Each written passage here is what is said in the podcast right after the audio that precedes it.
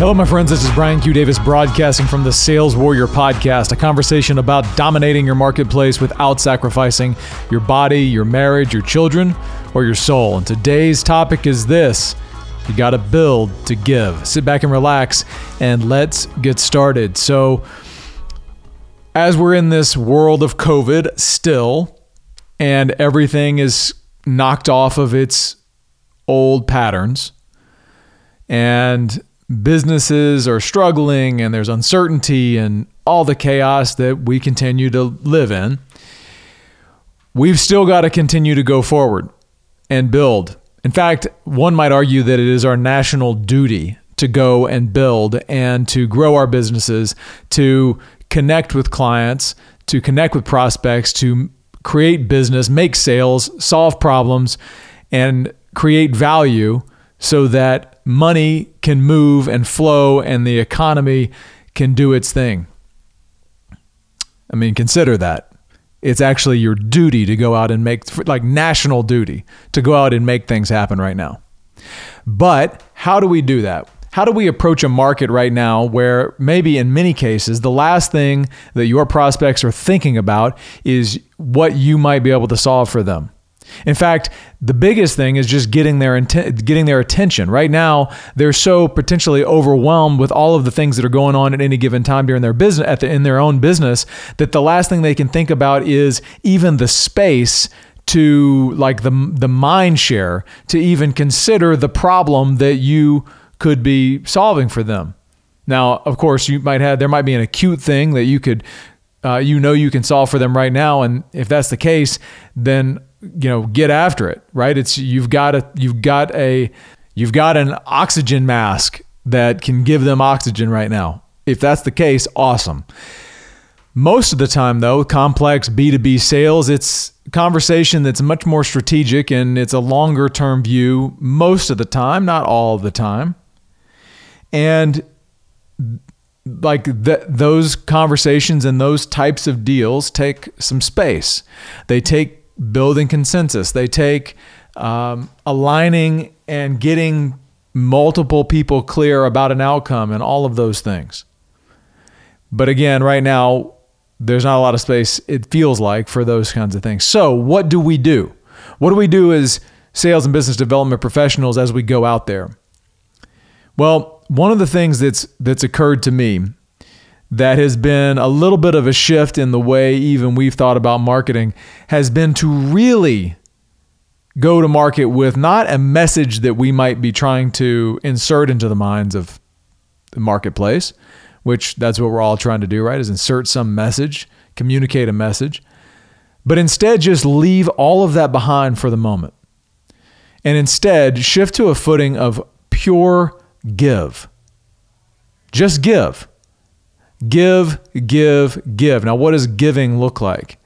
Giving looks like sending aid, sending value with zero expectation of return. Just make that investment. Why? Because you can. Right? So, what does that look like? So, I put together I'm going to talk about a couple of formulas for this because where you may find yourself is in a place where you're like, well, I don't, I don't know what I can give. I don't know. I don't know. You know, I don't have anything. I don't have some software product that maybe I could offer them. I don't have um, a great piece of marketing material. My marketing team isn't cranking out amazing, insightful pieces of content on an ongoing basis that contribute and create value. Uh, I don't really have that. And what am I supposed to do? And um, that, in many cases, let's face it, that is the case, right? If you're and, and here's the here's the new motto for 2020 and maybe forever. We salespeople are our own best marketing. The end. Like do not wait anymore for anybody. Nobody's coming to save us. Nobody's coming to save us. With, with today's technology and with the platforms that are available, LinkedIn, Facebook, Twitter, like video emails, like all the things that we've got available to us, we can do it ourselves. It's great to have help, and we will be, you know, we're made even more lethal when we have help aligned there, but don't wait for it and don't count on it. Nobody's coming to save you. You are your own best marketing. So, How do you become your own best marketing? Number one, you got to give. Now, you say, well, what do I give? I don't know what to give. Here's some ideas for you to consider. During this COVID virus, I just was simply paying attention to the news and I noticed that there were a number of different visualizations, for example, that were interesting. They were not the normal thing. And over time, I just started bookmarking these things and curating them into um, just a list. And then I took those maps and I evaluated them and I boiled it down to what each one of them did and how how you might use it and how it would apply to my specific set of customers. So what it was was a timely resource that had utility that anybody could use that was valuable no matter who got it and would be the kind of thing that could be used by by anybody anytime anywhere that is thinking about or worried about how for in my case how the covid crisis might affect a certain locality was the specific thing I put together. I sent that out um, to um, h- hundreds and hundreds of people that um, that I know on my contact list, and I got amazing responses. Like people that had never talked to me before sent me thank you notes and appreciation. Lots of people opened it. Lots of people clicked. Lots of people basically created that connection because there was this value inside of, of what I sent. There was zero ask, zero ask. Just, hey, here's some information that's valuable, that's, that we found to be valuable. Here's how you use it. Here's the access point. Thank you for everything you're doing. Off you go. Now, I started thinking this was a tremendously uh, successful piece of content. I, I was trying to think why was that? It's uh, why was that so valuable? One is again it had utility. It was universal. It's timely. It's not even something I created. I curated it. Right? I create my my creation was the curation of it. I didn't have to build the maps. I didn't have to build out the technology. I just brought it all together.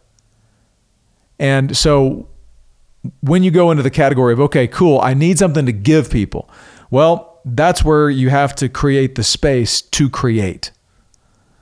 I had to create about four, four or five hours of total time of putting together that piece to build it and create it.